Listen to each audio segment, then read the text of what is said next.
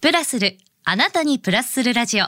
ポッドキャスト、DJ の高島舞子です。さて、今週のゲストは、新創企業株式会社代表取締役社長、天川正則さんです。おはようございます。おはようございます。よろしくお願いします。お願いしますいや、なんかお久しぶりですね。本当ですねあの、リスナーの皆さんはどういう関係なのかっていう、い、きなりわからないところから始まったんで、おいおいね、そのお話はさせていただきたいと思うんですけども、まずは、あの、簡単に天川さんのプロフィールご紹介させてください。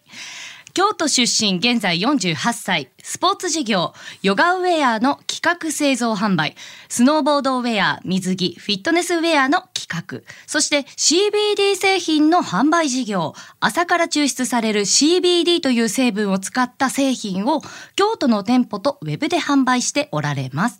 また SNS で京都の情報発信事業京都ぶらり旅という名前で TikTok、Instagram などの SNS を使い京都の情報発信をされております。とのことなんですが、なんでしょうこの幅広い感じ。スポーツ事業、まあ、こちらでお世話になってるんですけれども、ね。はい。まずはね、この前半の部分からお伺いしていこうかなと今日は思うんですけれども、あの、天川さん、お父さんがこの会社、スポーツ事業を立ち上げられたということなんですか、そうですそうです。はい。その通りです。はい。でその時って多分、はいおそらく70年代で第一次サーフィンブームああそうです。ぐらいの時ですよね。そうですそうそうそうそうなので、まあ、お父様がウィンドサーフィンだみたいな感じで目をつけられたっていうことなんですか？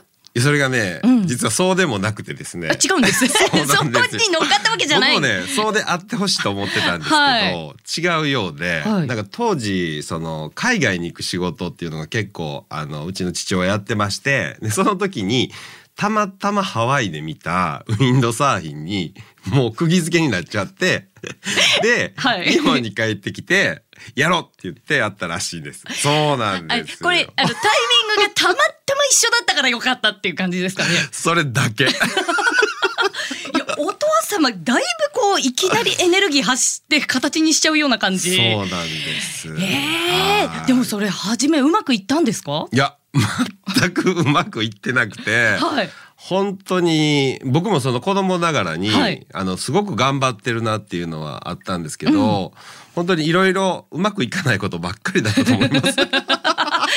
あのちょっとそこもうちょっと掘り下げて伺いたいんですけれども、はいはいはい。あのはい。まあお父様も含め、はい、天川家としてはいマリンスポーツはまずされてらっしゃったんですか？あのね、そうなんです。あの、うちの父親が、はいその、えーウィンドサーフィンの、えー関連をしてた関係もあって、なんかね、毎週ね、琵琶湖に連れて行かれてたんですよ。ほうほうほう。で、そこでマリンスポーツがウィンドサーフィンをね、体験というか、それを結構毎週やってました。へえ、京都と近いですもんね、ビーバック、ね。そうですそうです。んうんうんまあ1時間ほどで行けるんで、はいそう。だそれでマリンスポーツは意外とやってたって感じですかね。じゃあ、はいそのやってたのが経験として生かされた部分と、いやいやいやいややっぱり違ったよみたいなところとかもあったんですか？そうですね。やっぱり商売とはまたちょっと違う目線というか、はい楽しむのと、うんその提案するのはちょっと違う感じがあったんで、そうなんです。そこはでもありましたけど、やっぱり楽しさを伝えるっていうのはどちらも一緒のことだから、うん、あの素敵なことをまあお仕事にもできてるし、いいかなとは思ってました。いわゆるお父様の職業をはい。継ぎます家業を継ぎますっていう方うとんいや俺はやらないとかうん息子娘には継がせたくないとかいろんなパターンあると思うんですよね。うんうん。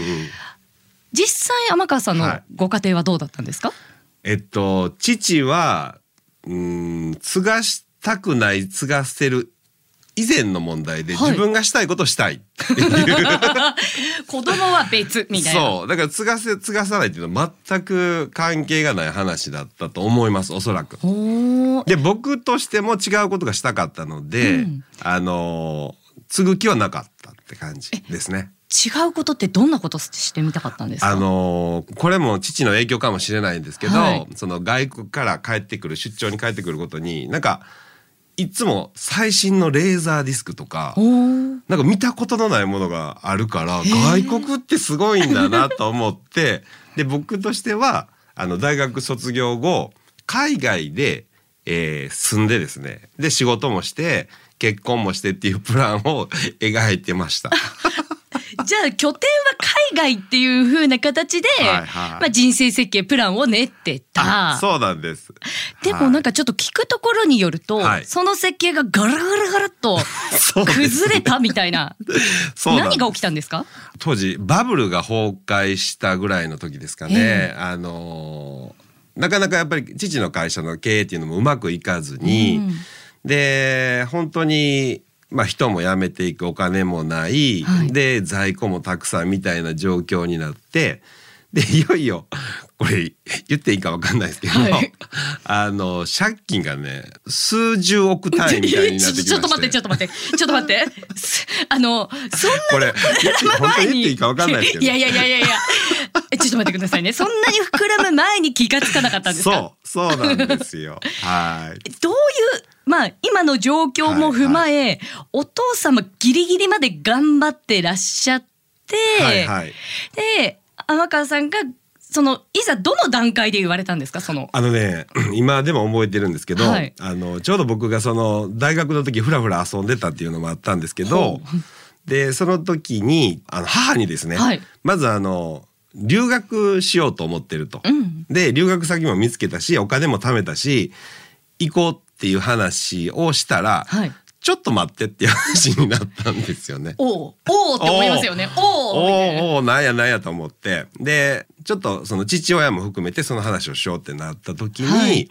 その今のその父親の会社の状況をそのまあいろんな状況を聞かされてそしたらもうダメだと手形が落ちないというような話をされて。でだ結構レベル高いですねレベルが高かったですよ。はい、はいはい。あでも、はい学生じゃないですか？あ、そうですそうです。で、はい。そのいきなり家族会議みたいなあの寂しいから行くなとかそういうレベルではなくあじゃなく、はい。あの ちょっと待って会社の経営だぞこれみたいないやどんな気分でした？気持ちでしいやたただね僕もその大学4年間本当親に感謝してるんですけど遊ばさせていただいてで家にねほとんど帰ってなくて3日ぐらいしか帰ってないです4年で。であの友達に転々としたりあのちょうど夜遊びとか覚えた時だったのでなんかいろいろ行ってたんでで帰ってきてなんで本当にきょとんとしちゃってで事の重大さが全く分からなかったんで。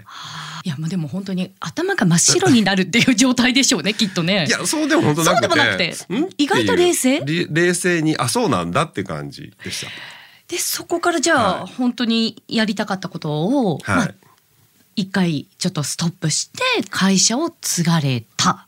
あそうですね。はいはい。どうでした？会社入ってみていやもう何もないので。えそれは人もなし。そうです。えどういうふうにまず立ち直そうみたいな？いやもうそれもなかったです。本当に。どうしたらいいかもわからないし、はい。仕事というのはアルバイトでねあのお金を稼いでたんで、うん。その大学時代は。だからどうやって普通の人がサラリーマンというかそういうのをされてることすらも知らなかったんでまあ営業活動もし、はいはいはい。でその在庫とかのまあ数量管理もし、はいはい。経営とかそれこそまあ帳面的なものとかもオールでやらなきゃいけないという状況。そうですね、何年ぐらい経って、まあ、いやよよしいけるぞみたいなところまで立ち直したんですか？えっとね今覚えてるので、はい。7年ぐら7い年。から10年ぐらいでやっとこうあななぜ周りが見えたというか、あ自分の立ち位置っていうのが今ここなんだっていうのが分かった感じですね。はい。じゃあもう20代後半30代ぐらいなちょうど30代はい入ったぐらいですかねうん。はい。その時に、えっとまあ、こうやっていた事業っていうのはウィンドサーフィンだけだったんですか？あのね、えっ、とその時スノーボードの授業も入ってきて、はい。そのウェアを生産っていうのあの仕入れですかね。海外から仕入れるっていうのもあの父親がやってたんで、はい。だからはいちょっとずつそういうウィンドサーフィンからスノーボードに変わってきた時ぐらいですかね。はい。じゃあいろいろとこうブランドの展開も変えて、ではいはい。本来だったらその海外との仕事もしたいっていうところも少しあそうなんですよ。できるように。はいはいはい。へえだから実際にその海外であこれ俺好きかもみたいな瞬間とかってなかったんですか？できたぞみたいな。いやどっちかというとなんか初めてその海外とかのそういう見本市みたいな展示会とか連れて行ってもらったりした時はもうなんていうんですかフラットキャップの人たちでタトゥーが入りすぎてて。